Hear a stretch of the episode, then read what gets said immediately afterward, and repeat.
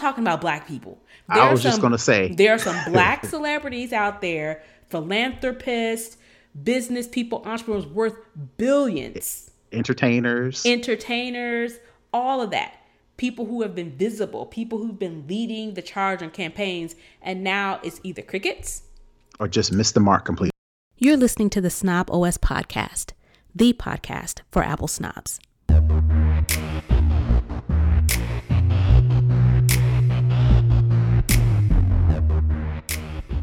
Hi, this is Nica Montford, aka Tech Savvy Diva. Yo, this is Terrance Gaines, aka Brother Tech. And you're listening to the Snob OS podcast, the podcast for Apple snobs, where we talk all things Apple and then some.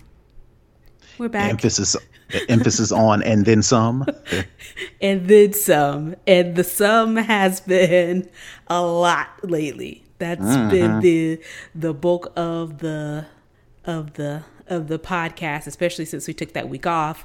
And then when we came back um, last week, it was a lot to to catch up on. So, um, how's it going? How are things on your side of the the world? Uh, we're doing good. Uh, coronavirus still has us inside. Um, you know, every once in a while, you know, me and my wife, we kind of get, you know, that antsy feeling about wanting to go outside and protest, and then mm-hmm. we go out there and see all the people not social distancing. Mm-hmm. It's it's a a tough thing to juggle because you want to be a part of something, you want to make sure your voice is heard, you want to make sure you stand in solidarity, all the good things. But then that coronavirus is like, I would hate. I would hate to contract something or bring it back to the house. So it's it's tough. So hopefully, I think you I saw something in the notes about other ways to help and all that good stuff. So maybe we'll get into that a little bit later. But uh, yeah, so that's where we are right now. Still stuck in the house, for lack of a better term. I figure when I can go out and, like I said before, when I can go out and get a haircut is when I'll probably participate in other things. And right now, my hair is kind of out there, so other things got to be on the back burner. Right, because I know I've, I've felt the same way too, um, especially with all the protests going on, and we'll talk definitely talk about that later. But what I found, you know, helpful for me is um, I made sure that I, you know, signed all the petitions. I donated to some of the bail funds.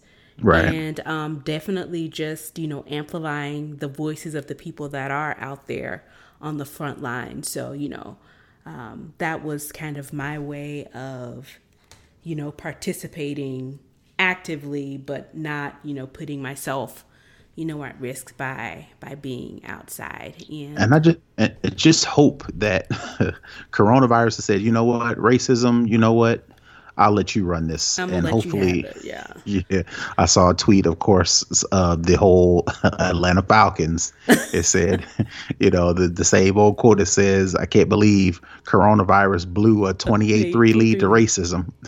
that will never. The Falcons will never live that down. Ever. Yeah, hopefully, hopefully people understand that reference because it's yeah. too funny. It's it. I, I, saw it too, and I was cracking up.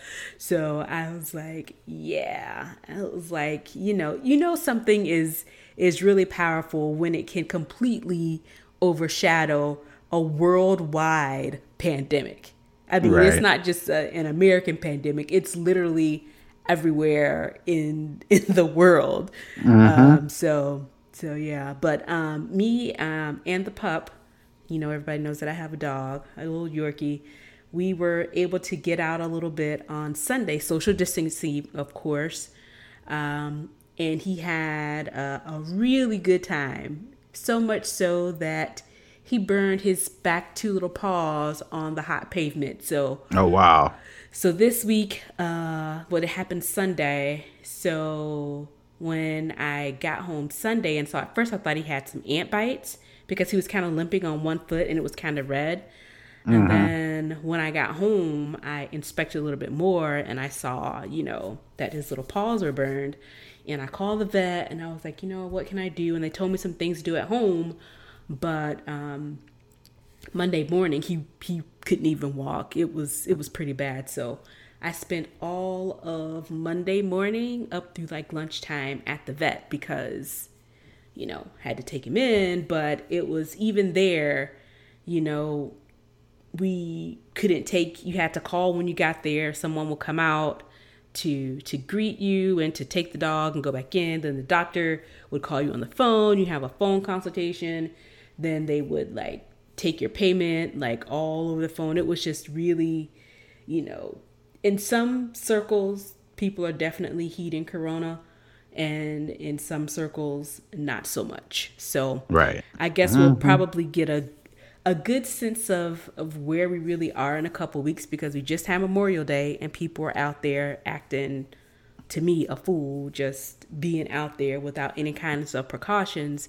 And just now, for Memorial Day not even counting right, not even this counting. going on now. Now we have you know all these protests so I'm thinking in a couple of weeks we're probably going to see a huge spike you know probably, you know, definitely in the United States, but in all likelihood worldwide because there are protests all over the world France and uh, I think New Zealand and Paris.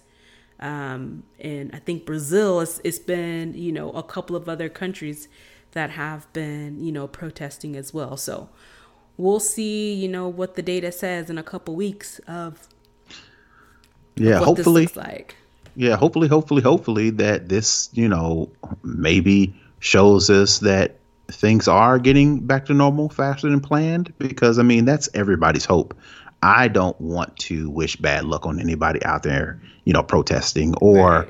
Anybody out that was prior to protesting. You know, I don't want any I don't I can only speak for myself is I don't want anybody to get sick. It's right. just that, you know, please heed the warnings that will help you prevent you to from putting yourself in an unnecessary danger. So hopefully, hopefully, hopefully, like I mentioned, that this shows that um, things are getting back to normal. And if so, then maybe that can speed up, you know, America getting, you know, like you said, like you, like you quoted, outside is back open, and we can get back out. You know, because I I had a dream, and you know, just a, a little side note, and we'll get into the show. But I had a dream that I was uh, leading or organizing a no more corona trip with my high school graduates. So, a little side note: I was senior class vice president at my high school, and of course, the the the the the, the class officials; those are the people who are supposed to plan, supposedly supposed to plan the the, the five, the, the, ten year and the five year and reunion and all that stuff. So,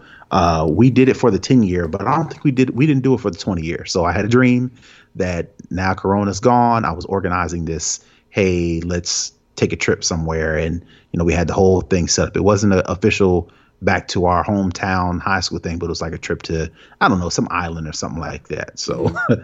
all that, all that to say, you know, I'm just as anxious as everybody else to get out there. So, so much so that my subconscious is getting at me. It's, it's like, yo, like, come on, let's let's start right. thinking about you know what's next so right so yeah i think everybody's ready to get back out but not at the risk for me personally not the risk of you know endangering endangering my life or, or the life of someone else so yep so yeah all right so let's get into the show so um i'll let you take the um uh, what happened a little bit earlier um, this week with the Daily Tech news show since yeah, I yeah, yeah. was late to the to the party and I just saw kind of like my mentions blowing up a little bit. I was like, wait a minute, what's going on? Right, right. So, um, for those who don't know, uh, uh, DTNS is the short, but it's a long daily tech news show. And uh, Tom Merritt, Angela Lane, um, they have been long time, long time. I'd call them. I've been a listener for a long time. They've been They've had this tech news show for years and years and years, and they are one of the pillars of uh, tech news. You know, uh, for for a long time, and you know when this whole protest thing unraveled, I think a lot of this sentiment for African Americans, or me specifically, I'll just use myself for example, is you know you want our white allies to not necess- not necessarily automatically just jump in and take over and you know feel like they aren't doing their job if they are are not jumping in with a full head of steam on you know outing racism you know i think for myself i just want our white allies to listen, to absorb what we're saying, understand where we're coming from, and just accept, if not accept, just respect that we are all different. We have different uh, upbringings, and we and specifically we have different things that are going on that affect us as it specifically relates to race, right? So, you know, a lot of the, we'll get into it a little bit later, a lot of these, you know, uh, businesses and these brands, you know, they they either don't say anything or they say entirely too much, you know, uh, for you know, I, I would assume a good reason, but it's like you, there's there it's a lot, right? So one of the things that uh, Daily Tech News Show did over, I say over the weekend, they reached out to a couple of black podcasters, black, you know, uh, uh, publications, you know, uh, specifically podcasts, since they are a daily podcast and a video news show. So they reached out to our show. They reached out to a couple other prominent African Americans in, you know, tech. Lamar Wilson being one of the more popular ones. Uh, some of our partners that we've actually had, you know, uh, Chris Ashley from the SMR podcast on our show. Mm-hmm. You know, uh, Daily Tech News Show, instead of them saying, okay, well, here's what we're going to do, you know, instead of them putting their foot in their mouth, you know, they decided to use their platform to hear or play, in our case, some of the the the ideas, some of the philosophies, some of our experiences that we've been through as African Americans, as you know, people in tech, but specifically, like I said, as African Americans. And you know, they uh, asked for our permission over the weekend to use some of our excerpts for one of our shows, and they kind of did a collaboration of all of those different. Um, podcasts and different comments from these, you know, from uh, African American podcasters. And I thought that was cool, specifically, like I said before, because they didn't they didn't say, you know, uh, racism is is terrible, and here at the da- Daily Tech News Show, blah blah blah blah blah blah blah. They simply listened, and they they showed their way of listening by using their platform to give other people a voice. To where you know they have a major platform that reaches thousands, if not hundreds of thousands of people all over the globe. Those same audiences we necessarily don't reach out to on a daily basis. So for them to use their platform and you know some of their listeners really reach out to them to get away from the whole politics thing, to get away from the whole race thing, because they just want to hear tech and they appreciate that. Mm-hmm. So for them to, I guess jeopardize is not the right way, word, but for them to expect their listeners or request rather that their listeners take the time and listen to viewpoints that they may not always listen to. I think that was pretty big, and I appreciate, like I said, uh, Tom Merritt and Angela and um, all the all the crew over there at the Daily Tech News Show for lending their platform, and it was pretty cool because they also shared some feedback yeah. that some of the people um, sent as a result of listening to the show. So give me a second. I did not pull that up, so okay. give me a second. I'm gonna pull up that up so I can read some of their the feedback that they got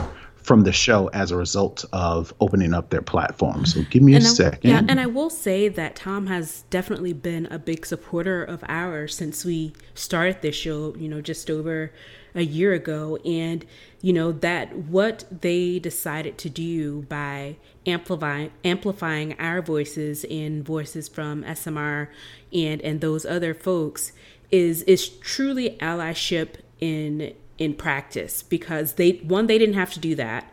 And two you know it, it shows a, a lot of wisdom on their end to say hey we know a lot of things but this isn't our experience. So let's defer to some folks that we know and that we trust to um, you know to, to hear what their thoughts are.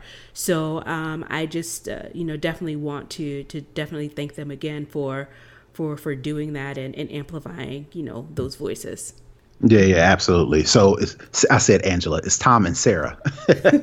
so let Sorry, me let me read. Yeah, yeah. So let me read this uh, response that Tom forwarded to me as a result of somebody listening to the show, and this is what some of their listeners had to say uh, in regards to their show. So I debated if I should send this email or not, but obviously I'm sending it. Normally, I stay out of politics, especially so given I'm active in duty military, but I wanted to express my appreciation for a Monday show. I appreciated the different perspective on folks living lives very different from my own. Yes, I'm white, and yes, I come from a background slash upbringing that was uh, less well off. But in the end, the points and experiences felt by the black community is something that I can't possibly experience. In the end, the main reason why I write this is normally I write off shows or segments like what you did on Monday as pure virtual signal, virtue signaling, and or I get frustrated with folks stepping outside their normal lane of reporting, i.e., quote, stick to gaming, stick to text, tech, stick to sports, etc. And I stop listening. In the, in the case of DTNS, however, your years of apolitical reporting, which I am immensely, immensely thankful for, have given you a level of credibility that other outlets simply don't have. As a result, I was happy to listen, really listen. I now have a better appreciation and perspective. You have walked a clear, very, very delicate and sensitive line with the subject matter and the current tensions, and done so master, masterfully.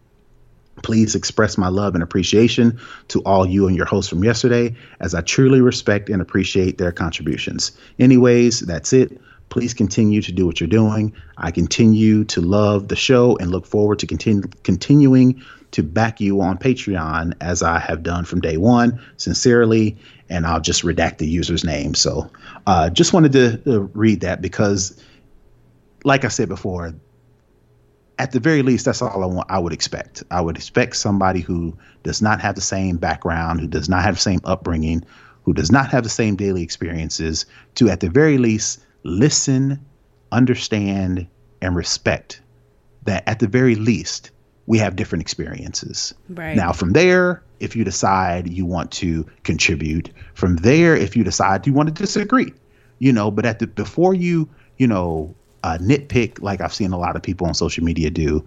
Uh, w- before you decide to deflect, like I've seen a lot of people on social media do, you know, at the very least, listen, understand, and respect. From there, I think we can do a lot. But the fact that he was able to do that, uh, the the person who responded, and you know, the DTNS crew for actually providing their platform that is the definitely the start that me specifically that I would look for yeah. for somebody who doesn't share my same experiences. Definitely agree. And you know, just looking at some of the comments and and posts on on Twitter, um, people were saying, you know, that they glad that they listened, and it was like.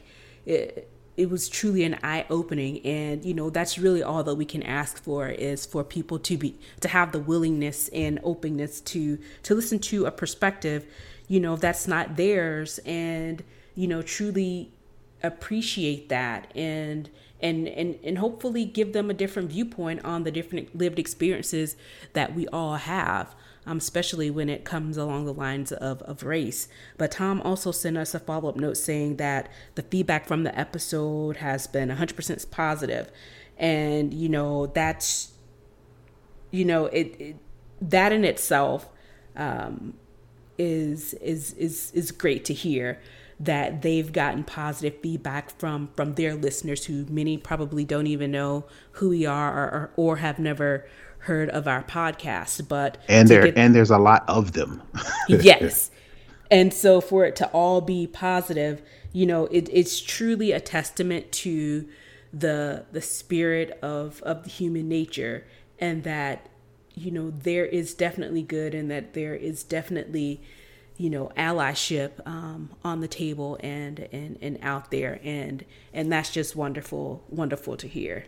Yeah don't get us wrong now. There's a lot there's oh, a lot of work lot. to do. There's still a lot of work to do but this is definitely a start and people's willingness to even listen is is is is the very beginning. So hopefully you know people will take these experiences or hearing the voices of of not only us but some of the other folks as well and start to to make some changes in the way that they view people and the way that they talk with um, you know family members or friends who who may not be as open as they are for them to start having those conversations. And and and, and being quite honest it's in my experience it's easier for people to hear something of a sensitive nature from um, someone who looks like them um, right, somebody that they respect, somebody that, that, they respect, trust, some, someone that they trust, someone who you know they you know align with and and can say oh well if this person is is putting this out there then let me definitely give it a chance and take a listen and and take it to heart. So you know hopefully this is you know the start of you know in, even in in its own smaller way of of people starting to you know turn the light on and starting to see things a little bit differently than than what they've uh, you know thought previously or or what they even you know experience in their own lives. So that's definitely yeah, that's definitely um, a great way to to definitely start the show and to to get that feedback that definitely you know for me personally made me feel good. Yeah, absolutely. And so much so that you know tom has extended uh, the opportunity for us to actually appear on their show. So uh, you hopefully you you'll hear either myself and or Nica on an upcoming show of DTNS, and like I said, we look forward to the experience. Yep, definitely. All right. Way to start off the episode all warm and fuzzy. So now uh-huh. let's get into the lowdown where we talk all things Apple. So, first up this week, um, iPad Pro, uh, the next gen version. Um, I think we've been talking uh, about uh, expecting that um, sometime soon. It's been um, recently, um, I'm not sure if this has been confirmed or if it's just rumors, but 5G um, is coming to the next generation iPad Pro. looks okay. like they're updating the some of the internal guts of of the iPad that will allow for um, the support of a 5G standard. So um, that's definitely something to look forward to in the in the next version of of iPad Pro. Nice, nice. Uh, this is hopefully this is a a precursor of things that come with the iPhone. So if right. they're talking about 5G iPad. Hopefully, hopefully, hopefully. In September, yep, we'll have a, the 5G iPhone. All right. So, so that's definitely, um, uh, definitely a bonus. Um, I think a lot of us, I know me specifically, because I'm still rocking the the iPhone 10, um, waiting for the the 5G to to come along the the pipeline and um, I don't think I mentioned it, but the I think they're going to use a, it's called a Snapdragon X55 modem, which will um, allow the powering of the 5G. So yep. faster iPads. So hopefully that translates to faster iPhones. And they are expecting. Uh, one tweet is saying that the the new models will come out Q1 or Q2 of next year. So, yep coronavirus kind of slowed everything down. So. so yeah, Corona definitely slowed everything down, and um, I'm assuming probably if we had WWDC this June, um, that was probably going to be one of the things that was announced. And so I'm not sure, um, since they're doing it um, all virtually now, I'm not sure if we can still expect to see that announcement um, at WWDC or if um, it will be some other way that it's announced. So keep your eyes peeled, and uh, we'll keep an eye out for for the the next generation iPad if it really does come out with um, the uh, 5G support. Yep. Cool. All right. Speaking of coronavirus, um, I think we talked about this. I don't know, maybe a few months ago that um, in New York, um, the MTA was going to allow for um, Apple Pay to um, be in all in their fare system. So whether you are getting like the the annual pass or daily rides, they were going to um, have that option through Apple Pay. But because of Corona, that has been pushed back um, a couple of months, I believe. They yeah, two months. I think they were originally expecting um, this to go live in October, but now they're saying it's been delayed by about two months. So I know they had mm-hmm. started putting in the hardware in um, some of the stations. Um, I think they're expecting to do about half of the total um, subway stations, almost I think 500 of them um, that have the contactless payments. They were starting to to update the the hardware in the in the actual terminals to do that. But of course, when coronavirus hit, they had to halt that back in March, I believe, um, to you know out of safety and concern for their employees and the riders. They had to push back the the remaining installs of the the contactless payments in the terminals. Yep, yep. And of course, you would think that contactless payments, well, not you would think, with the whole coronavirus thing out and not wanting to touch each other and social distancing and all that good stuff, this would have been a prime adva- advantage to having contactless payments. But it's so ironic that the coronavirus, which forces us not to touch each other, has slowed down technology that will enable us not to, to not touch, touch, each you. other as much. right. And the thing is, if you saw like the pictures of on social media from people posting like subway stations, like they were completely empty. So that would have literally been the ideal time. They didn't have to worry about shutting down the stations um, or closing them out so that they could update them. There's nobody in them anyway. So you know, if they would have had the PPEs or they could have had them, I'm not sure, it would have been a prime time to get people in there when they didn't have to worry about any outside um, customers other than the employees of MTA or if they had any contractors that were, you know, doing the installs. So um, you would have thought that would have been the ideal time, but you know, I get it. And Everything not, was pretty much shut down.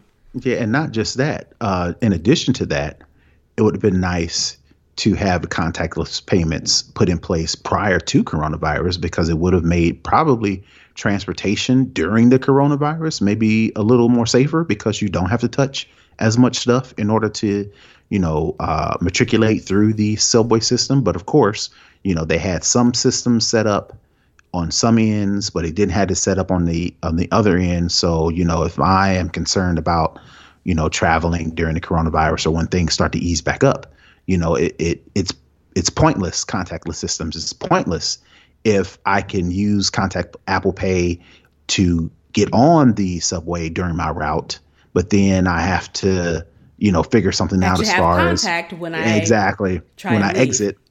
It's pointless, right? Yeah. Because so they said like that they, they only had they only had like half of the the turnstiles, you know, fitted. So, like you said, you could get there one way, but probably not coming back. Right, right. So all that to say, they had to halt everything again. Uh, like Nica mentioned, they looks like they had be on track by uh, all subway stations by the end of 2020. Uh, but again, with the whole coronavirus out, you know, by that time, you know, hopefully we'll be back on our feet. But maybe we'll use it to prevent some other future pandemic. Who knows?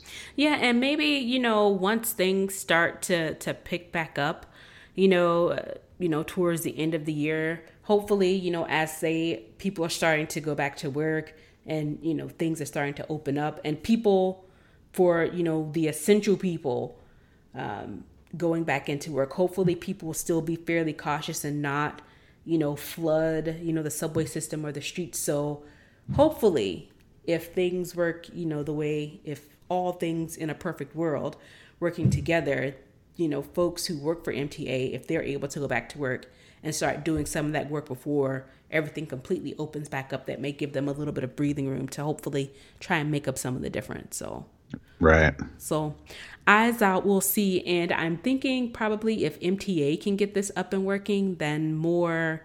Um, Don't say MARTA.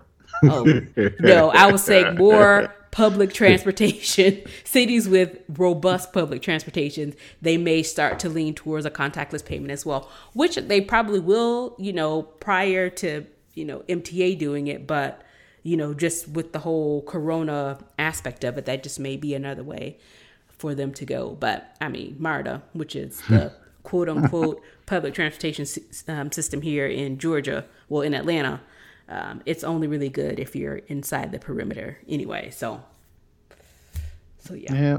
So yeah, we'll see. We'll see. Hopefully, you know, they can get it up and running in, in a decent amount of time to to help thwart coronavirus because even i don't i don't know if coronavirus will ever be 100% gone i think it may be something that kind of lingers for a couple right. of years even after they say it's done um, i think you know there still be lingering effects. So it, you know, having that type of system will definitely help, in my opinion. Yep.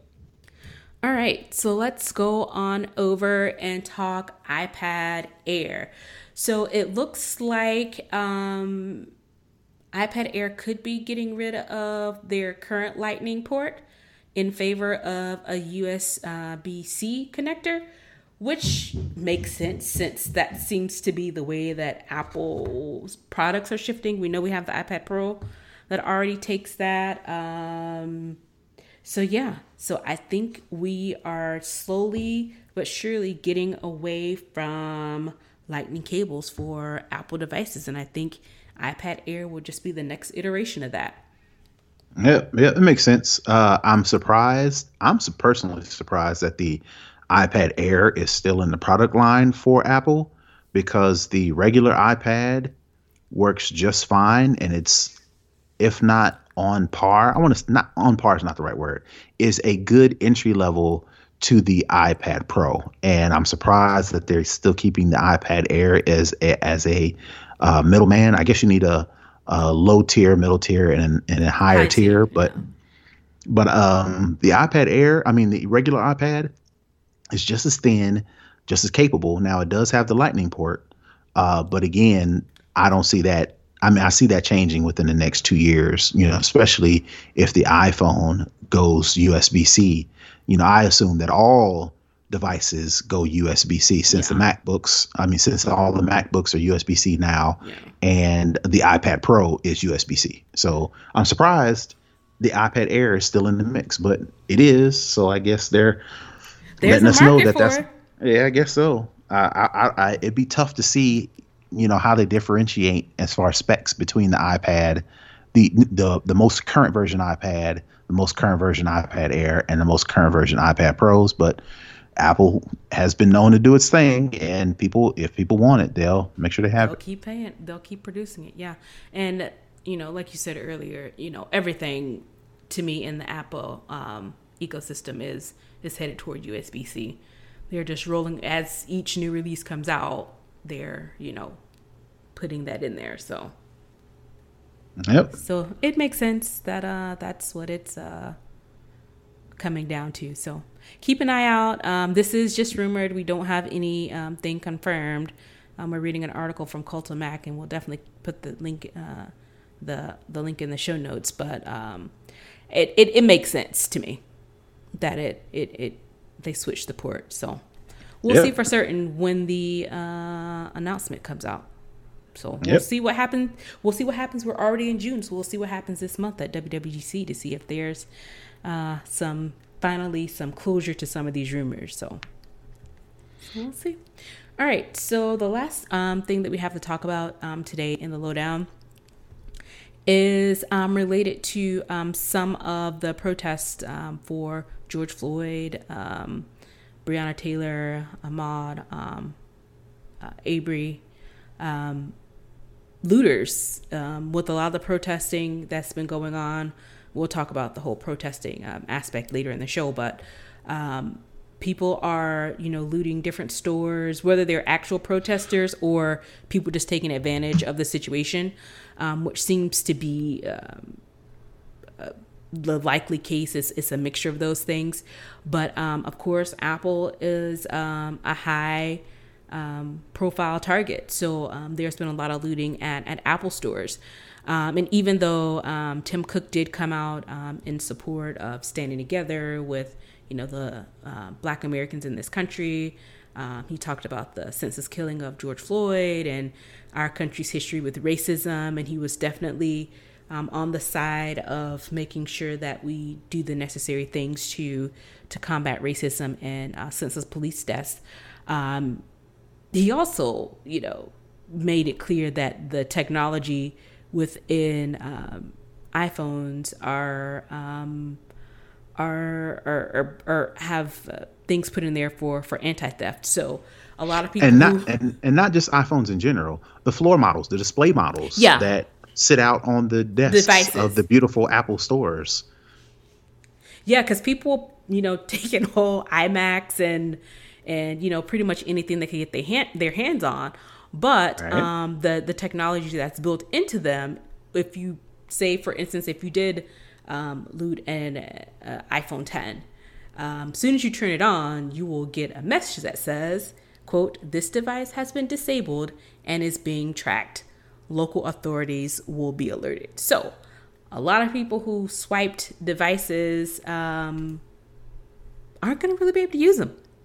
Nope. And this is, you know, all uh, device, Apple devices have, you know, if they're logged into an iCloud account by a user, you know, you just can't wipe the device and set up your own information. You still got to enter that previous user's uh, Apple ID, iCloud, so on and so forth. But to make matters worse, again, the looters that um, moved into the Apple stores, they couldn't get into the actual inventory of the devices that hasn't that have not been activated by the unopened consumers. packages. Yeah. They they of course, you know, took the floor models and those are like you mentioned equipped with additional technology that puts up that message that you mentioned. So not all iPhones are going to put up that message unless the user the actual user who owns that device goes into iCloud and turns a you know puts a screen on the message and does to find my iPhone. You got to go through all those steps as a actual owner of a device. Well, these floor models that sit in the display cases or on the shelves and on the desks of Apple stores have that technology built in by default. So right because you know, they're floor models, they have to be. I mean, even if we think outside of the context of what's going on right now, people steal things from stores. So right. they have to make sure that they are able to recoup those losses so they can say, you know, I'm not sure exactly how it works, but I would assume you file an insurance claim or something about, mm-hmm. you know, theft and loss prevention or whatever. I don't know what the terminology is, but you know what I'm saying. Um, mm-hmm. That they can say, well, we have measures in place to help with this, but you know, stuff happens. So um, you have to, you know, be in the mindset that things get stolen. And that's right. what happens. Maybe not on such a mass scale and when you have, you know, knocking in of windows, but for the devices themselves, they're always at risk for being stolen in an open store. So, of course, and Apple knows this. And Apple and knows this. And, and pretty much everybody knows this. Right. And this wasn't specifically turned on for the George Floyd protests. This is like it's always part, been on. Right. So hopefully that the you know, the looters that, you know, did take some devices, you know, hopefully they recognize that it was a moot, you know, uh, moot case and maybe some will be stripped for parts. You know, maybe they'll use the screens or whatever the case, but you or know, try and sell them right but give it to somebody else and say hey here you go yeah so uh, all that to say you know good luck with those devices because yeah. they're pretty much bricks unless they you strip useless. it yep. Yep. Yep. So that's all we have for the lowdown. So let's head over to second string where we talk other tech. So um, starting off with google this week. Um, previously um, you know, Google didn't allow certain types of security keys for um, their accounts. But um, now, um, the recently added built in support for um, the physical security keys um, in iOS has been um, available now to Google account owners. So it allows you to use your USB C or NFC or any of the other security keys that you use for extra security on your on your devices, it's now available through the um, Google Advanced Protection Program that you can now take advantage of these additional security features. So, um, I don't use any of those things. I know at my previous job we had um, RSA keys for our devices, but now it looks like um, if you have a Google account, um, you are not able to to have that additional uh, level of security on your devices. Yeah, you know, some uh, companies use a um, like a credit card type uh, device that you can slide into a laptop, you know, but mm-hmm. this, you know, USB C or NFC cable is something that you can use across all your devices. So right. you can use the same key to access, you know, an account on a laptop. Now you can do it on a Android device and maybe even switch over to an a- iOS as well, depending on the type of uh, connectivity, whether it be USB C or Lightning you know, which all to add uh, Apple, you know, moving to USB C is kind of following along with some of the other uh, manufacturers like Google who currently use USB C in their uh, Google devices. I think even uh, Samsung for their Galaxy devices are USB C now. So getting on par with a lot of these different these other companies will enable users who have to switch between devices can use one security key and access their accounts on multiple different devices no matter the platform. So the fact that you can now use that you know security keys on google's means that you have an extra layer of security specifically for people who you know are uh, frequently accessing client data frequently accessing highly security information. You know you actually have that other layer. You know, it's like two factor authentication on steroids. You know, mm-hmm. way two factor works now is you know you have to sign in and then they send you a text. They text you a code to your phone. Well, if the person has your laptop and they have your phone, then they you know they key. still. But right, so if you have this third thing, which is this separate key that you actually have to insert into a laptop or a phone in order to access, it's just another layer. So the fact that they can, with Google's doing this now, gives you the opportunity to use this across multiple devices is a good thing, specifically if you are high risk as far as security breaches are concerned. Right, and it goes along to your um, your prediction um, at the beginning of the year um, of a security uh, a cybersecurity outbreak. This is mm-hmm. just another layer of protection. Should such thing happen, um, you know, it may provide an, an extra layer of security for you. Right, or prevent it. You know, of course, yeah. I don't want I don't want my uh, cyber warfare, warfare prediction to come true. But if it does, you know, the more people, the more opportunities, the more um, security options out there, the better. I mean, would 2020 really do that to us? We've been through a lot, and we're barely six months in. You know, we're only halfway. we're only halfway. Like, please, 2020, have mercy on us. You've you've put 10 years worth of of of issues all in the first six months of the year. So, you know, hopefully right. they won't, you know, 2020 will have a little bit of, of mercy on us. Yeah, hopefully. we'll see. All right. Um, keeping um, with Google, um, looks like Google is being sued in a class action lawsuit. Wow, for yep. five, five billion with the B dollars. And we just talked about how secure Google is trying to be, and then here they come to mess it up. Right, mess it up. So I don't know if uh, you know using Chrome, how many people use the incognito mode under the guise that you know your cookies won't be cached, your browsing history won't be viewed and accessible, and and all those good things. But it seems as if in this class action lawsuit, um, they're they're alleging that Google has still been tracking um, browser habits in incognito mode when you wouldn't expect it to be. Mm-hmm. Yep. And basically, the complaint states that Google, quote, cannot continue to engage in the covert and unauthorized data collection from virtually every American with a computer or a phone. Of course, most Americans, most people you know they're using chrome as their browser of choice you know so that goes across all devices. So regardless of whether you have an android a galaxy or an iphone if you are using chrome as your browser even if you think you're using incognito mode like you mentioned to cover your tracks to look at porn. I'm sorry. Uh, google still content. might yeah google still might know where you're going. What so. you're looking at. Don't think you're being slick because you were not.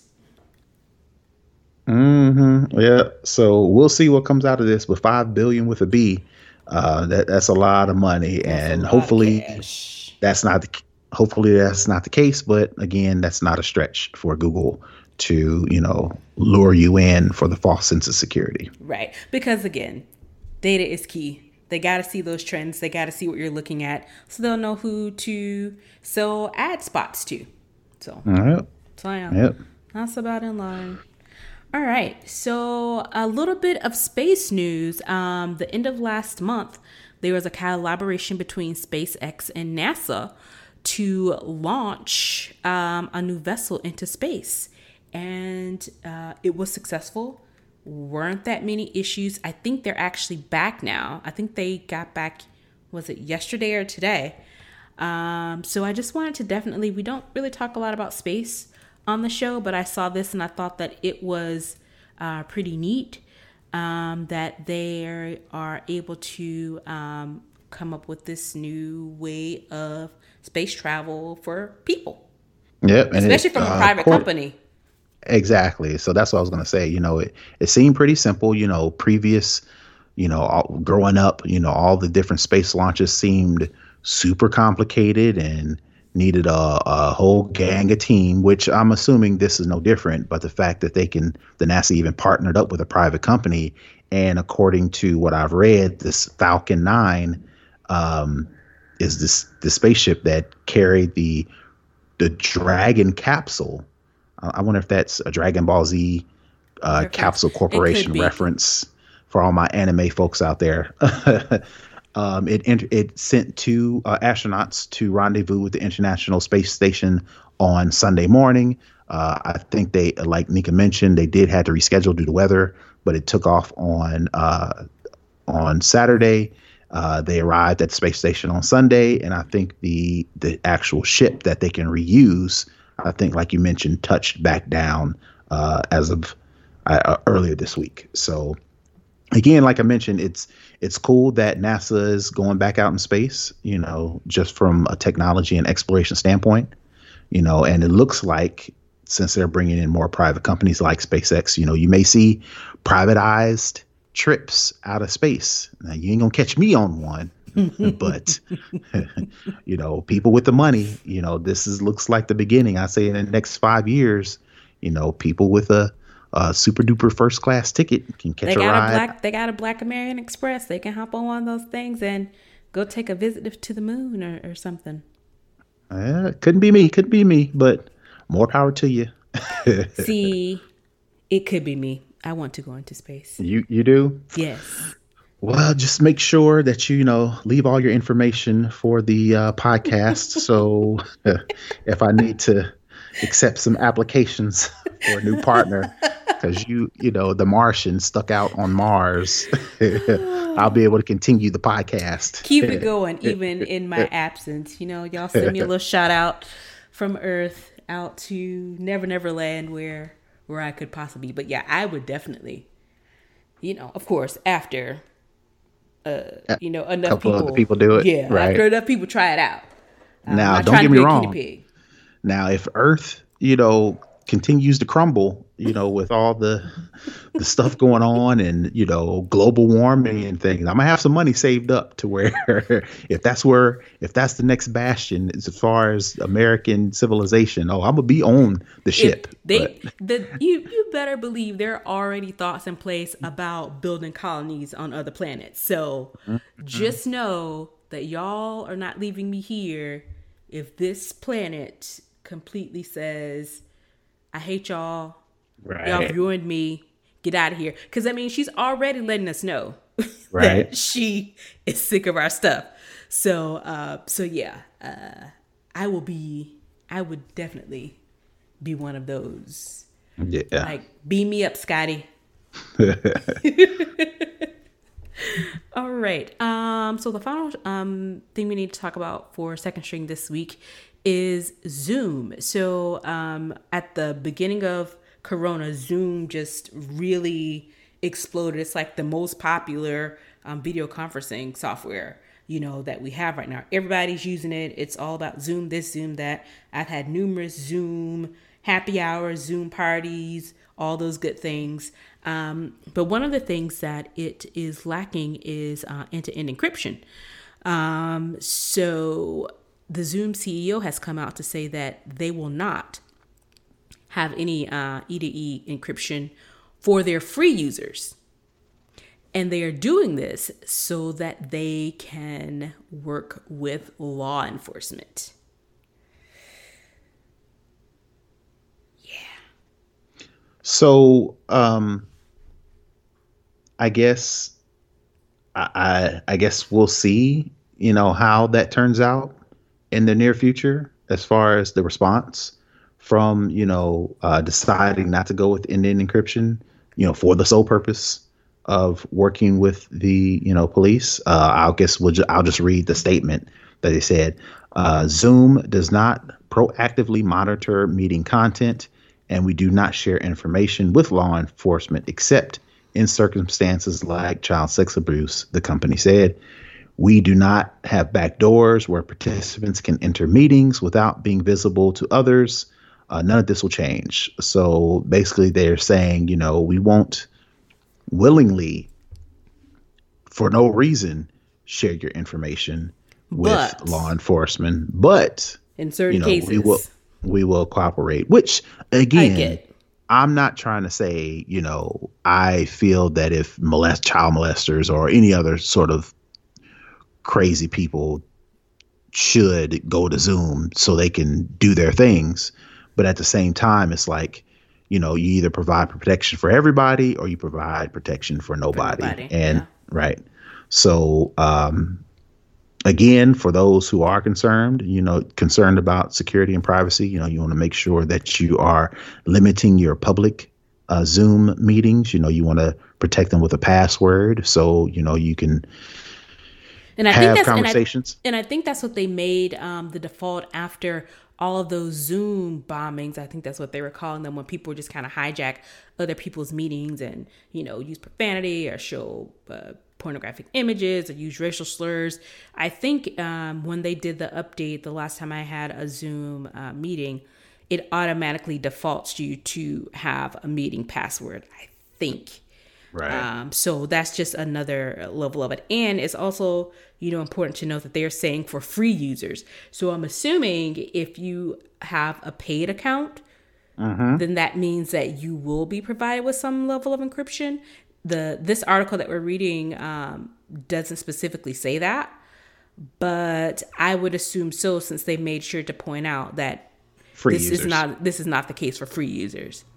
Right. So uh, money talks, I guess. If you want that extra added security um, for your whatever that you're doing, you know, definitely switch over to a paid, yep, paid Zoom account and do your thing. But even still, I'm I'm assuming, you know, since they make this statement as as it relates to quote unquote circumstances like child sex abuse, free or paid or not, you know, they're going to be cooperating with the with law enforcement if there is suspected, uh, suspected rather that something is happening. I think Go- uh, Zoom uh, wanted to make sure that people know that we're not, they're not just randomly listening to people's you know meetings just for monitoring sake Right. you know but at the same time if they are asked or requested or required by law enforcement they will cooperate what that looks like who We don't knows know. but they but they are saying that they will cooperate.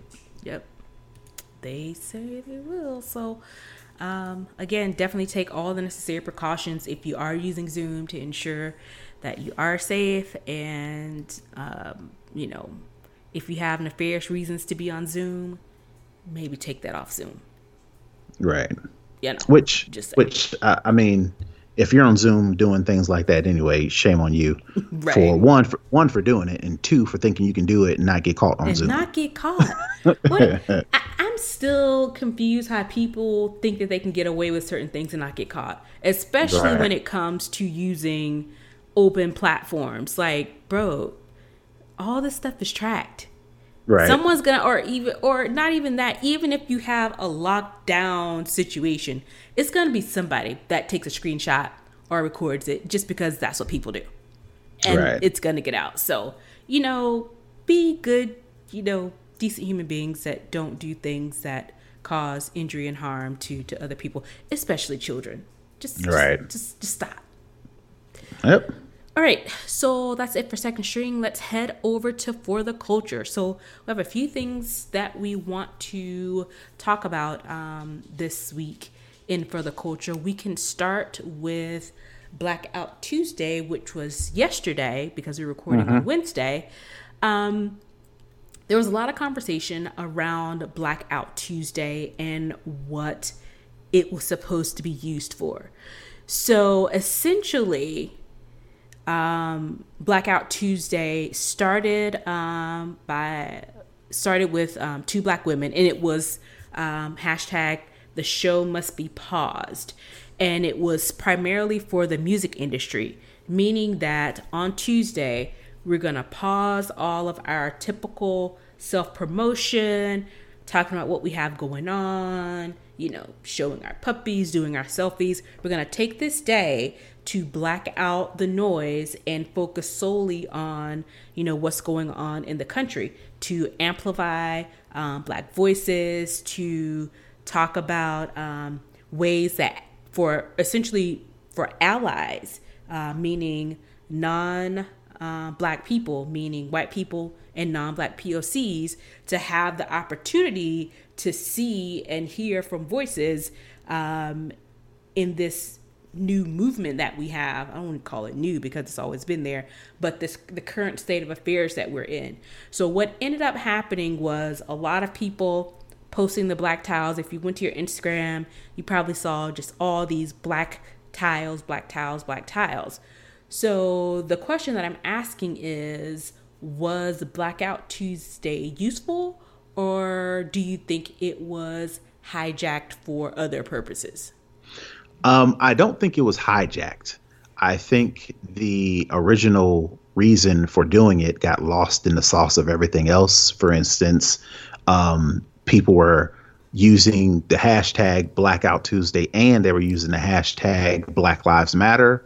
And Black Lives Matter is a hashtag that was used to disseminate information out to the masses. So if, for instance, for example, if I typed in uh, Black Lives Matter to find out what was going on, and I saw nothing except these black uh, posts, these black screenshots, these these black uh, uploads, then you you you don't get the information you were looking for. So the inform the the things that I saw as related to it was people were the the people who were trying to use it for the reason that it was intended, you know, were trying to instruct the people who were just jumping on the bandwagon, for lack of a better term, mm-hmm. and just using it without having the research or having the knowledge of what it was they were for. kind right. They were kind of you know uh, upset about the fact that you know the the the message that was trying to get out there that needed to be shared was getting lost in nothingness, for lack of a better term. Right. Right. Um, another thing that I noticed that, you know, people didn't do their research, right? So, you know, I stumbled upon Blackout Tuesday by somebody else's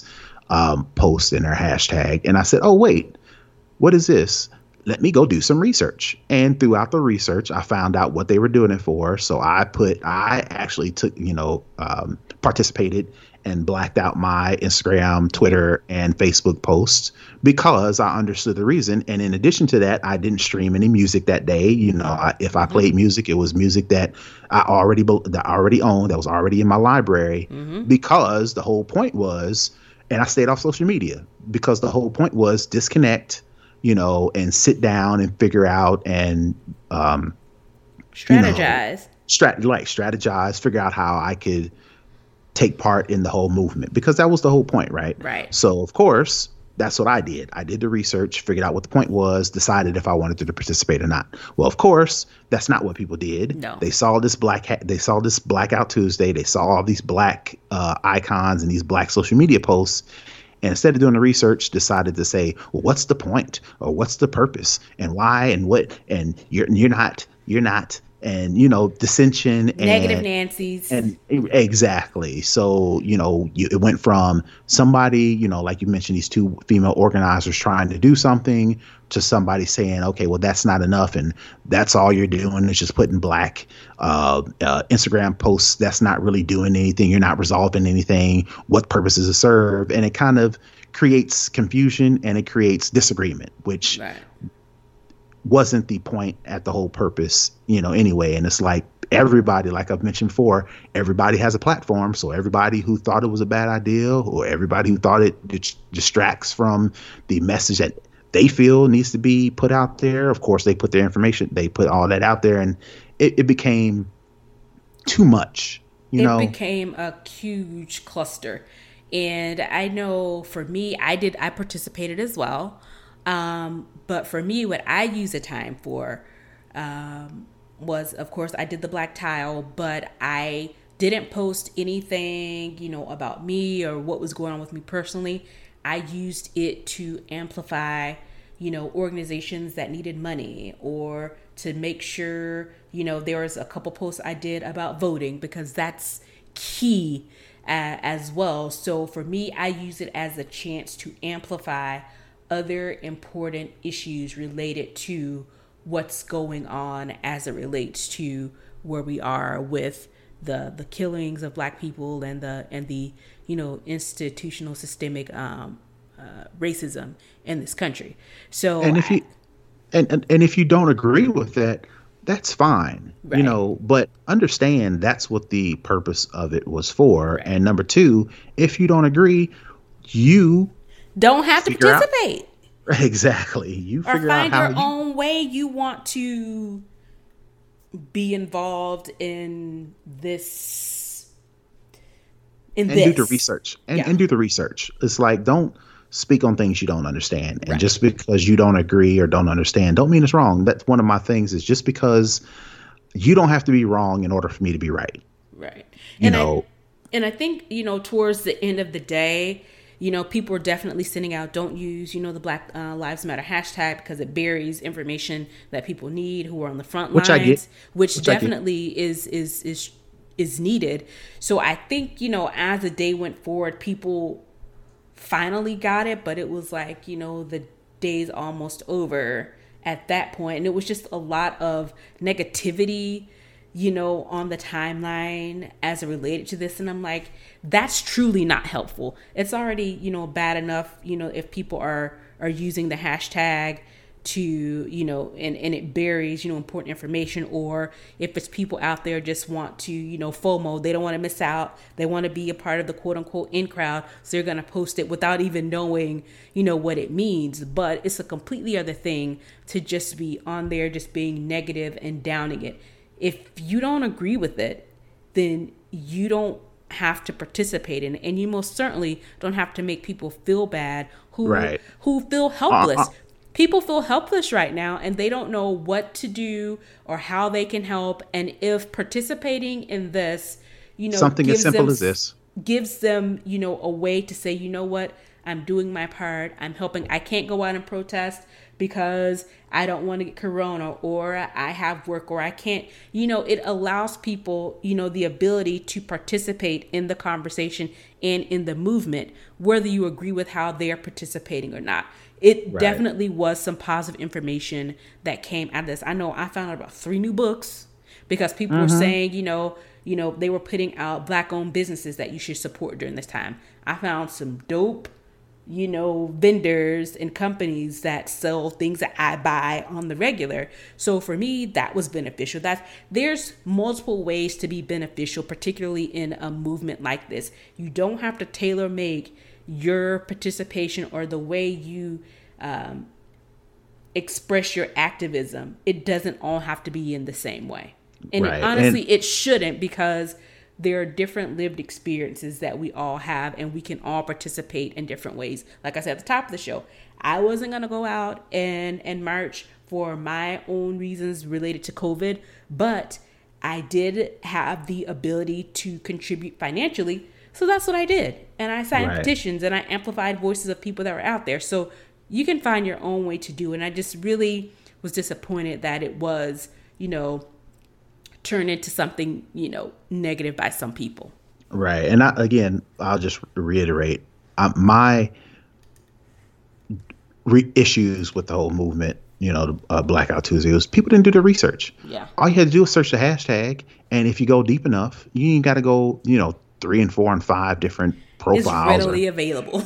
It's read, and you know all the things that you mentioned. The reason why people were doing Blackout Tuesday because I want to support black businesses, because I want to give to the bail fund, because I want to find new information, whatever the case may be. You'll find that stuff because that's how I found it, and I'm mm. not you know, some rocket scientist level researcher. You know, you search, you put in the Blackout Tuesday hashtag, it'll take you someplace, and you'll read the you'll you'll eventually find the originators. You'll read you'll find what other people are doing with it. And you'll be like, oh, okay, that makes sense. Or I think I should be doing more, and then you go do that. The fact that the people didn't read or they didn't do, do that little bit of research and then went off on a tangent, it's like you're not helping. And ignorance is not an excuse. So you can't right. say you didn't know because the information is easily accessible and readily available. Right. Okay. Yep. All right. So, um, the next thing we're going to talk about, we alluded to some of it um, in the Blackout Tuesday conversation as it relates to allyship. We talked about at the top of the show um, with, um, you know, the the amplification of our podcast. So I'm sure many of you have seen emails, have seen commercials, have seen social media posts from all these different brands talking about we stand with Black Lives Matter, we, you know, disagree with, you know, um, racism and the senseless killing of Black people. We're with you, we stand up for you. Yes, that's us. So, my question is were the statements enough, or does there need to be something else behind it? Well, both. there were some statements out there that were enough. Uh, there were definitely some statements out there that needed more in the actual statement. Mm. and then ultimately, there needs to be more. There needs to be more specifically from brands who claim that they stand in equality and unity and you know they want to understand you know what the black experience is and they uh, they strike down racism you definitely could do more as it relates to the specifically equality version you know the part of it to where you know if you stand up for equality you know african americans make up 15% of the population you should have 15% at the very least of your employees be African American. So if you are one of these brands that speaks out against racism and stands up for equality, then that is a next step definitely that you need to consider or else you're just like you said you're just uh, doing uh, table pill- service. Yeah, you're just doing table lip service. You're not really contributing. Now there were some statements that I specifically uh, pointed out that I wanted to actually read, just so you can see the difference mm-hmm. in the actual statements. Uh, the first one I want to read is the NFL, right? So the NFL put out a tweet, and there's more to it, but I'm just going to read this this basic one. The NFL family is greatly saddened by the tragic events across our country. The protesters' reactions to these events reflect the pain. Let me let me let me say that sentence again. The protesters' reactions to these incidents reflect the pain, anger, and frustration that so many of us feel. So many of us feel. And I said that on purpose to because we'll get to it later. Mm-hmm. Our deepest condolences go out to the family of Mr. George Floyd and to those who have lost loved ones, including the families of Breonna, Miss Breonna Taylor in Louisville, Mr. Ahmaud Arbery, the cousin of Tracy Walker, uh, of the Detroit Lions specifically. As current events dr- dr- dramatically underscore, these remains much more to do as a country and as a league. These tragedies inform the NFL's commitment and our ongoing efforts. There remains an urgent need for action we recognize the power of our platform in communities and as a part of the fabric of American society. We embrace that responsibility and are committed to continuing the important work to address these systematic issues together with our players, clubs, and partners. Signed NFL Commissioner Roger Goodell. So, uh, that, in my opinion, is the example of a very, very, very, very vanilla statement. They didn't mention what incidents, they didn't say specifically what happened to George Floyd. Mm-hmm. They didn't say what ongoing efforts. And in, at the beginning, they say the protesters' reactions to these incidents reflect the pain, anger, and frustration that so many of us feel. Well, if that Meaning was the theirs. case, no, if that was the case, then when what four, five years ago now, mm. Colin Kaepernick took a knee during the NFL games who was protesting the reactions to these incidents four years ago, mm-hmm. it didn't seem to reflect the pain, anger, and frustration that so many of quote unquote us, as in the people in the NFL, feel. Because if that was the case, then him subsequently losing his job and not being allowed to get back into the NFL, to me, that kind of speaks volumes. So, all that to say, that was a very vanilla, vanilla response. Really didn't get at any sort of details of what's going on. Didn't give any sort of details of what they plan on doing, and it just says, um, "We're sorry for your losses. Our condolences." Pretty thoughts much and prayers. what thoughts and prayers was their response, right? So you contrast that to Ben and Jerry's the ice cream people the OGs, of all people because they talk cash, trash, and back it up. So their statement says at the very beginning, we must dismantle white supremacy. Call very specific. Silence is not an option. And they've got a nice little long speech, but I'll, I'll get some of it. All of us have Ben and Jerry's are outraged by the murder of another black person by Minneapolis police officers last week and the continued violent protests, uh, violent response by police against protesters.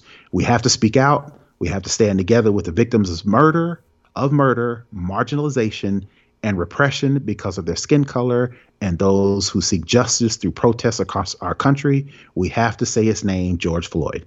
George Floyd, as they're going to talk about George Floyd, um, who he was, what happened. The murder of George Floyd was a result of inhumane police brutality that is perpetuated by a culture of white supremacy. What happened to George Floyd was not the result of a bad apple, it was a predictable consequence of a racist and prejudiced system and culture that has treated black bodies as the enemy from the beginning. What happened to George Floyd in Minneapolis is the fruit born of the toxic seeds planted on the shores of our country in Jamestown in 1619 when the first enslaved men and women arrived on this continent. Floyd is the latest in a long list of names that stretches back to the time and to that shore. Some of those names we know Ahmaud Arbery, Breonna Taylor, Oscar Grant, Eric Garner, Trayvon Martin, M- Michael Brown, Emmett Till, Martin Luther King Jr., most we don't. So it goes on. If you want to read the rest of it, we'll put a link in the show notes. But that is a very direct, a very specific, a very blunt statement that a brand can put out that lets you know specifically where they stand. They understand what specifically is going on and what you can, what we can do to actually make change. So I just wanted to put those specific um, statements out there by two totally different brands and how they reacted to this whole movement. Right. And I mean, it kind of like a contrast of what not to do. And what don't do. just right. Don't just make us try to feel good. You know, actually put some teeth behind it. And I, I just thought that was a good compare contrast from a lot of the brands that are starting to put things out there and celebrities. There are a lot of celebrities. Oh, I'm so disappointed in some of these people. I'm like, really? The thing is, what I find interesting, even if you think outside the celebrities who some of their comments have been downright just had me aghast like really? This is what you're doing? But a lot of these people who are now showing their true colors and i think what this whole thing is is doing is exposing a lot of people who have this one image front facing because they want you to buy their products Mm-hmm. and then have a completely different ulterior motive outside of that. And I'm not talking about white people. I'm not talking yeah. about non black people of color. I'm talking about black people. There I was some, just going to say there are some black celebrities out there, philanthropists, business people, entrepreneurs worth billions, entertainers, entertainers, all of that. People who have been visible, people who've been leading the charge on campaigns, and now it's either crickets or just miss the mark completely. Miss the mark com- completely, or give these generic statements that you would ex- you would not expect from an actual black person who's experienced racism because all black people I don't care how much money you got, how much money how much money you don't have, have experienced racism. And for them to come out or to the lack of of, of coming out uh, to to help the situation has been so loud. I mean, yep. the silence is so loud. Whereas even Don Lemon even called some of them out and specifically said they wouldn't come on his show because they were worried about their brand.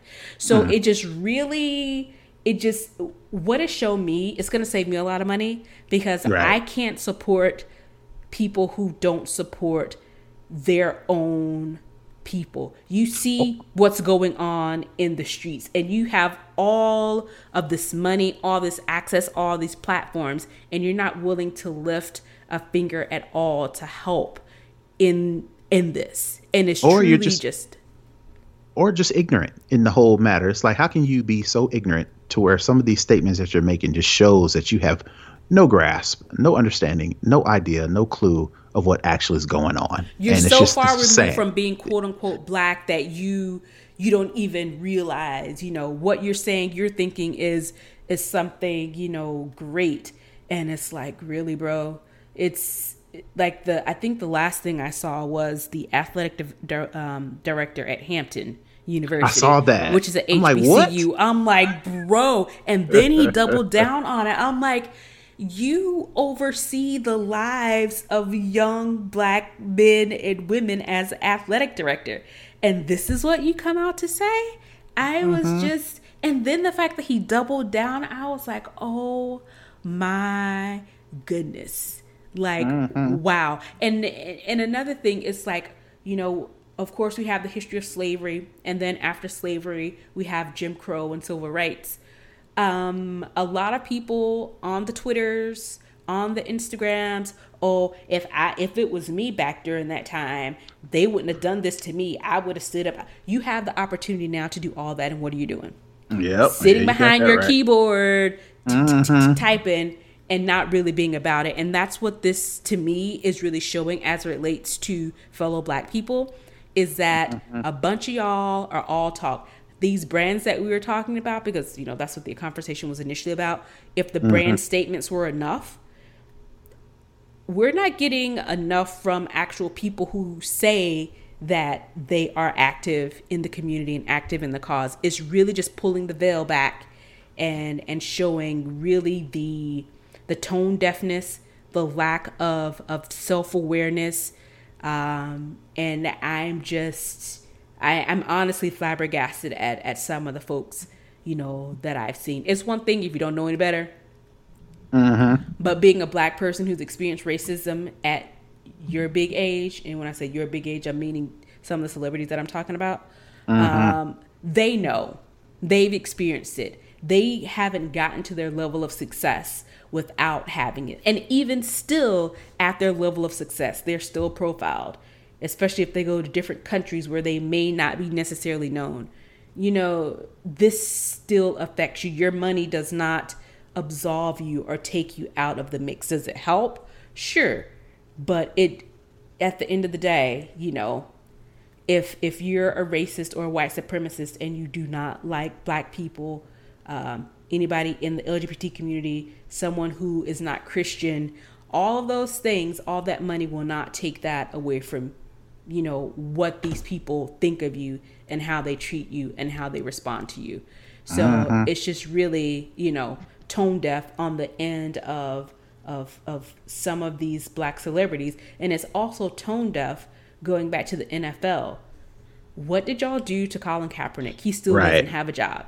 And then you Y'all have, did everything, everything to get him out of there and stop him from getting in. Forget all the little antics that y'all claim Colin Kaepernick did. Forget forget how well a lot of people's argument was, well, he's not all that good of a quarterback. Let's just excuse that if he's super mediocre, let's just excuse that he, you know, did all these extra antics to try to get back in the NFL. Let's excuse all that the fact that you it's a well-known fact that the NFL owners who the commissioner works for actively wanted him out of the NFL specifically for the reason that you now turn around and put that out now you're not doing for. a statement and doing a black tile for. Like really, bro. When I saw San Francisco's response, I I couldn't have rolled my eyes even harder. And when I saw that Washington football team's post, I'm like, bro, you're being racist in the title of your team. If you want to do something, if you oh, yeah. truly want to show you're about change,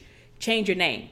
That's the least you could do. Right. And you would probably get the more, least. You would get a lot of bonus points from people for doing the freaking bare minimum.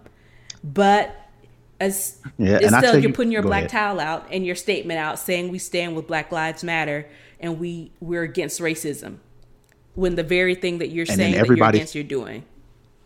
Right, and everybody's argument was, well, well, Colin Kaepernick took a knee uh, during the national anthem, peacefully. And a lot of people, and a lot of, and a lot of people, you know, took that as disrespect of the flag. So he he could have did it a better way, you know. So that's still their argument to this day. Specifically, so Drew Brees. I don't know if you saw his statement. I saw it. He recently said, I just can't agree with anybody who takes a knee during the national anthem based on his family being war, whatever the case may be, after time and time and time and time and time and time again, Colin Kaepernick himself has told you that's not I'm not disrespecting the flag. He at the advice of a veteran person, yeah. fellow team member just told him, "Don't sit on the bench, take a knee during the national anthem." That's a After respectful way. To Many and many times, we've we've said it, we've said it, we've said it, and now 2020, during all this stuff, Drew Brees still decides to say, "Well, I just can't agree with anybody who takes a knee and disrespects a flag like that." It's like, you know what? Okay, I can't wait until the NFL starts because there were a lot of players who, during the whole Colin Kaepernick situation, were quiet and didn't say anything didn't and say didn't jack. do anything. I can't wait to see all of the NFL players who were quiet. Oh, say, oh, we are going to take a knee now. So it's going to be interesting that NFL put out this statement about all the protesters and you're how saying they feel. essentially you're saying protesting is okay now, so that means I can kneel, right? Here they come. I'm telling you, they are coming. So you thought you was mad then? Oh, I can't wait till the NFL season starts because it's going to be a lot. I have, I don't know if I, I've almost decided that I'm going after the statement that I'm back off the NFL, but I definitely want to watch the news stories and the news And casters and Twitter to see all of these NFL players deciding to take a knee as a result, specifically not not even as a result of George Floyd, but as a result of this actual statement by the NFL. I can't wait. and honestly, wait. I can't wait to see that. But they also get a side eye for me because y'all just left, other than Eric Reid and I think uh, one other player, one other player just smile. out of all out of what thirty two teams, Mm-hmm. three people, and Yeah, only buddy. one consistently. And, And- now y'all want to try and kneel? No, bro, stand up. You stand stand up in it. You were like, I won't disrespect. No, mm-mm, I don't want to hear. Yep. I don't want to hear. It. So we'll see. It'll be interesting to see the players' responses and our responses to the players' responses. Right. Which, which, as a side note, I'm interested to see um, uh, your Cowboys specifically Ugh. because Dak Prescott was one of those oh. people Ugh. who said, "I will stand and I will not disrespect the flag." And his owner, Jerry Jones, loved the fact that his players was were all going to stand for the national anthem. But now mm-hmm. Dak Prescott is locked in this contract battle, and it's just so funny to show to see how Dak, how his owner is treating him, treating him mm-hmm. now. Isn't it funny? Like I said, for people who are racist and are in the white supremacy frame of mind, I don't, as long as you're agreeing with them, then, you know, okay, they can kind of deal with you. But at the end of the day, even though I think um, Dak Prescott is um, biracial, in this country and in many countries around the world, the one drop rule. Even if you have a drop of black blood in you, that means you're black.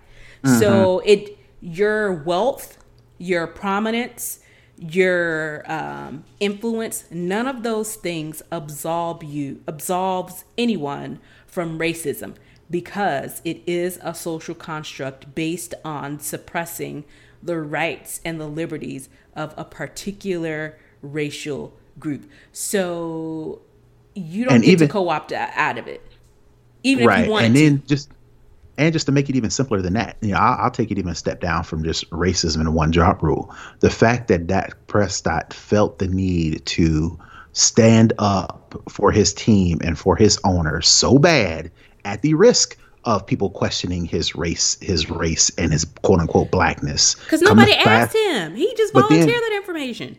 Right, but then come to fast forward when it's talking about money, your owner who you stood up for could care less, And he is not because giving now you the money you want. Yeah.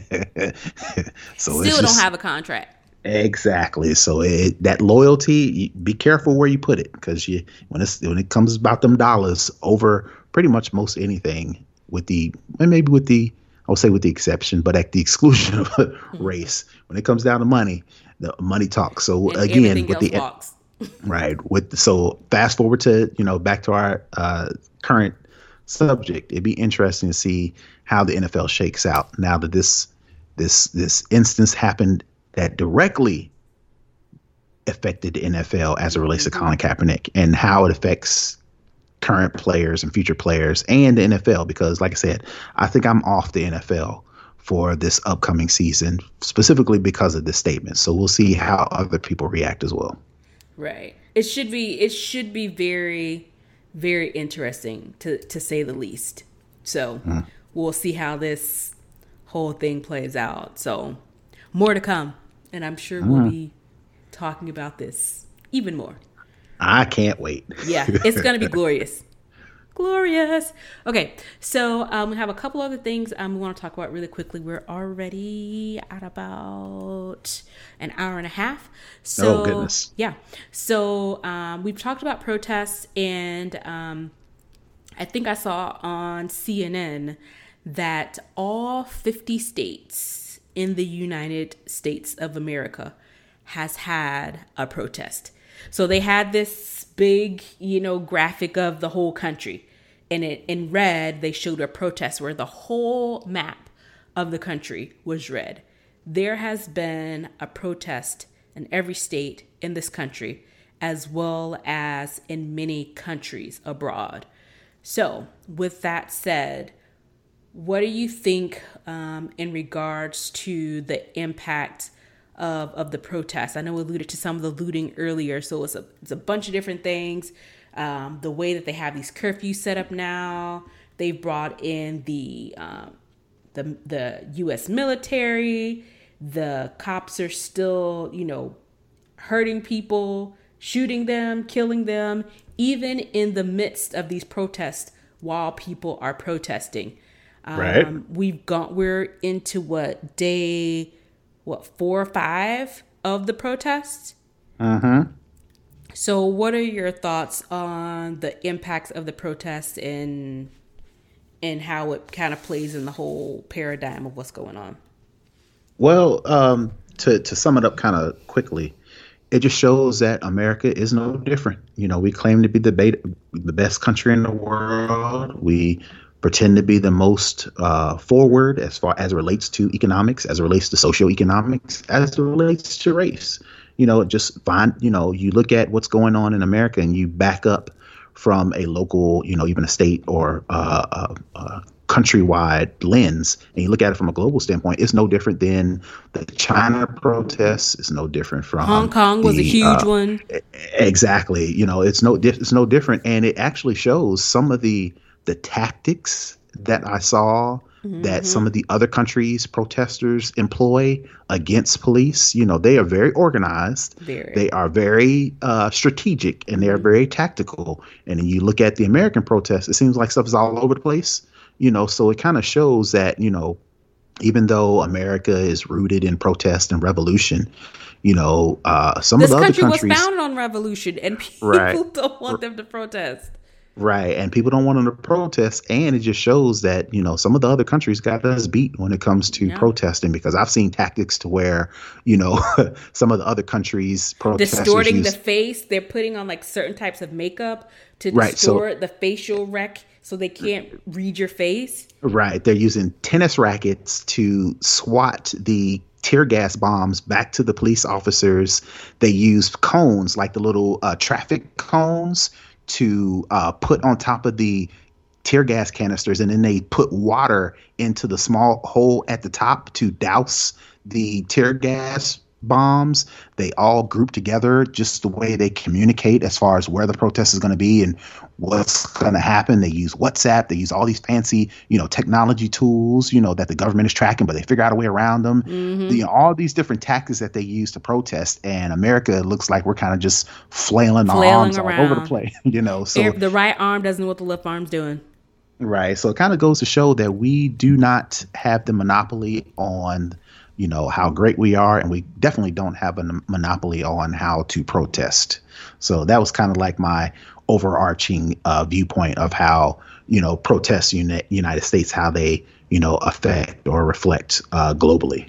Right. And i will say also on the protest um, as it relates to just the subject matter and the actual protesting itself um, a lot of the protests have started out peacefully um, I I've seen and it's been reported that there are outside forces um, putting themselves in the middle of this to right. cause harm, to incite violence for an otherwise um, peaceful protest.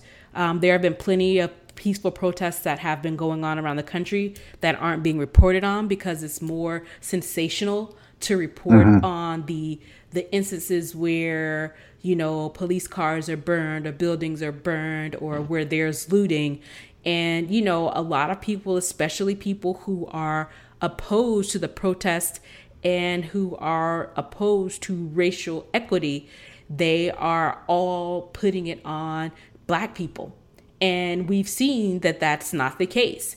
It's right. people that are taking advantage of this situation for their own benefit, whether it be other black people who are just trying to, you know, steal some stuff, whether it's, you know, other races just trying to be out and steal some stuff, or whether it's people who are actively trying to harm protesters or to break windows and kind of run and make it seem as if it's only, you know, one population of of the people who are causing the damage. But I'll say this just last week or the week before, there were protests for people who wanted to get haircuts. They had automatic assault rifles storming state legislatures buildings. And all of that those protests were okay because i'm fighting for my rights. I have a right to go and get my hair cut i have a right to go out to brunch.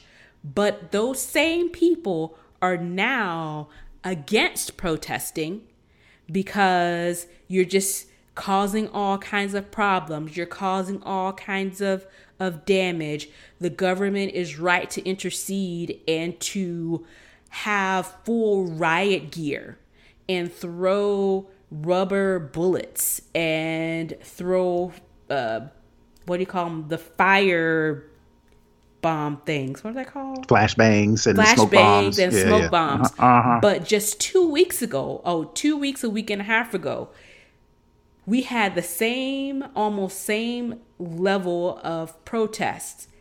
There were no riot gear. Right. There were no flash bombs. There were no curfews. So it, to me, the protests impact is crystal clear. If you're protesting against the murder, the senseless murder of people, black people, if you're protesting against the systematic structure of racism, that's bad. But mm-hmm. on the other hand, if I'm protesting for my personal rights, even though those people, on the other hand, were protesting for their personal rights, it's a difference. Oh, it's not the same. It's not the same. So to And- me, it goes to show, you know, truly that this is a systematic issue, and people are are easy are easy to overlook things that don't affect them. And I mean, you know, you put the point on to where you, we've seen videos, we've seen reports of outside forces coming into these current protests, and for whatever reason, um, well, I mean, obviously to discredit the protesters themselves, you know, uh, uh, putting themselves into the mix as it relates to looting and rioting. You know, we've seen all different races, all different colors. We've had, like you mentioned, we've seen stories of some other. Uh, uh, party specifically trying to discredit. Um, one of the things I wanted to mention was the protests that you mentioned for the, protests, you know, for being on lockdown and wanting to go back outside, like you said, to get haircuts. You know, at the very least, at the very least, those people who felt that way about, you know, uh, wanting to go back outside, people who disagreed with them, people who didn't uh, see their specific way, uh, they allowed them to protest because it's your right. It's an American right to protest. And if you don't agree with the actual protest and you don't like, for instance, if I, you know, think it's silly for you to protest with AR-15s and all this other tactical gear that you want to go back outside, that's your right. It's Second Amendment. You know, you have a, a, a, a carry law license or whatever it equates to in your state. carry. Fine, do your thing. I'm, I'm a, yeah, I'm a conceal carry, whatever the case may be. I'm gonna make fun of you on Twitter and I'm gonna talk about you, you know, whatever the case may be. But that's your, that's your right to protest. The mm-hmm. fact that you could not have the same thought to say, okay, well, I don't I don't believe that there's racism in our society and I don't believe I don't agree with the protesters because there's a few bad apples in the police and you shouldn't judge all the whatever the case may be. If that's mm-hmm. your standpoint, you know, th- that same courtesy is not extended to our type of protests mm-hmm. when it comes to us protesting, you know, systematic institutionalized racism as it relates to the police force, as it relates to our laws as a whole. If you don't agree with that, you know, that's fine. If you just want to disagree, we'll we'll have those arguments, we'll have those conversations. But the fact that they've actually decided to insert themselves to for the sole purpose of discrediting those protests, it shows it shows you a lot. Yeah, and it and it, and it goes to show that you know it's what's good for the goose isn't necessarily good for the gander. It's, Which is the whole. It's all situational, mm-hmm. and um, and yeah. So um, the last thing I'll say on this is um, it gave me a chuckle. I saw someone on Twitter. They said that um, the president is running this country like Dollar Bill ran the Players Club, and, and not. I'm not. Gonna, we're not gonna give you a whole research story no. on that. Just go look it up. Just go look it up. go watch the Players Club, and you'll get exactly what we were talking about. But mm-hmm. yeah, so um, let's close off with the cultural on a high note. Um, we had another Verzuz battle this Sunday from gospel legends Kirk Franklin and Fred Hammond. And mm-hmm. it was everything. I got my entire life, and I've been listening to the Spotify playlist all week. Yeah, and it just goes to show how better of a performance or a, a better show that they put on when the people who are doing the verses are in the same room. Yeah. You know, you get you get to you saw that with the Beenie Man versus uh, Bounty Killer, which everybody loved that for that reason because they had all the energy. You know, again, they were in the same room, so they were able to you know uh, uh, set it up right. Mm-hmm. And you know, then fast forward to this one with Kirk Franklin, Fred Hammond. You know, they put their own spin on it, but the fact that they were in the same room gave the ability to do some things that you couldn't normally do just two people on Instagram, right? So they mm-hmm. brought out all these special, you know, gospel singers. They had Tamela Mann who sang uh, uh, "Take Me, to, Take the, me to, the, King. Yeah, and I mean the I mean it gives you chills when you when you hear yeah. her sing that song. You know, so the fact that they were able to put on a show like that to where it's bigger than just okay, well, I'm gonna play some of your song, I'm gonna play some of my songs you're going to play some of your songs and we're going to let the people decide whose songs are better. They're actually putting on a show because they are putting in the extra time, if not, you know, taking the time to travel to each other's locations. I think they're in, all in Texas. They're right. That's what I was going to say. Yeah. Right. The same thing with uh, the Jamaican uh, Beenie Man and Bounty Killer. They're both in Jamaica, so it's it's Why nothing for them to show and, up. And Jagged Edge done that. They all in Atlanta. Um, that's what I was going to say. So the the the the the notice is out for those who are following up those two legendary legendary versus battles. You know if you're going to do it do it. Don't don't halfway because it ain't gonna come off the same you know. Right. so if you if you're just gonna if you just want to do a playlist thing you can do that without the whole versus thing. You and whoever you want to battle y'all just get on instagram and do it. But if you're going to be the versus battle uh, we have the expectations set. We have high, high expectations at this point. Yep. Yep. Your bad audio is not going to cut it. And I nope. and, and I just think that, you know, it was just, you know, perfect timing of this particular verses because it was so needed and it was so uplifting and so joyful and impactful and all those things. The only thing that I don't well didn't like about this particular one and it was no fault of kirk franklin or Verzuz or fred hammond Swizz or tim is now the whole 90 second rule because people want to be greedy and don't want us to have an enjoyable moment. So i mean i don't know how many of our listeners um, know black gospel but 90 seconds that's not, not even the intro music Right. They don't give you time for a praise break at the end. Doesn't give you time for an ad lib or to go into a whole different song in the middle of the original song you were singing.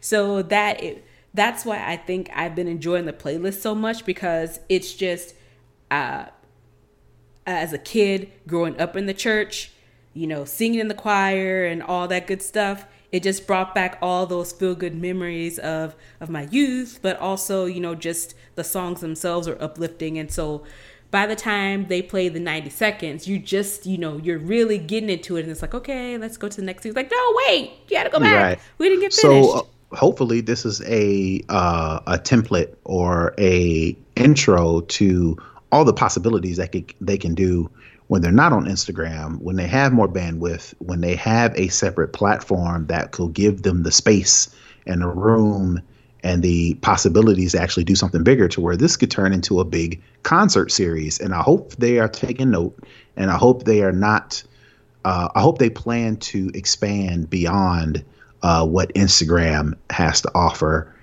And I hope that people will not feel like, well, if they don't do it on Instagram, I'm not going to watch. And they will follow this platform wherever it lands. If it's something separate that Timbaland and Swizz Beatz does, they produce themselves.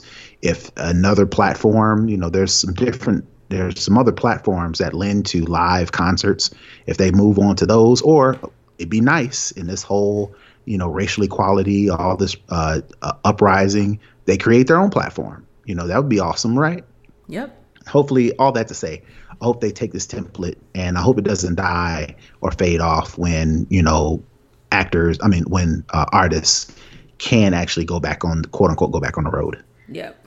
So, yeah, that was definitely uh, a good time had by all. So, um, that wraps up for the culture this week. Let's go over to the hookup.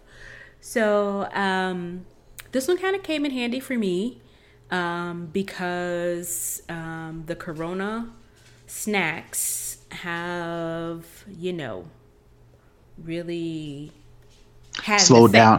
Yeah, slow down your uh, metaboli- metabolism. Yes. Uh, and since I don't have to literally go out, you know, to go to work, where I can do my laps at work, or you know, I'm not forced to actually put on clothes other than yoga pants and t-shirts to go outside, that's kind of limited my uh, my physical activity on the exercise front. So um, a, a, a, group of friends um, that I have, they started this fitness challenge on Facebook. So I was like, you know what? Let me adjust my uh, move goal on my watch, on my Apple Watch, to hopefully motivate me to fully participate in the um, challenge and trying to get back, you know, on a decent health schedule with exercise because outside is eventually going to open up and I'm going to need the clothes that I have to fit. So, um, this week's uh, hookup is on how to change your uh, move goal on your Apple Watch. So, in order to do this, you open up the activity app on your Apple Watch. You press firmly on the three circles um, if you have an Apple Watch, you are firmly familiar with the with the three um, the three circles. Um, select change move goal.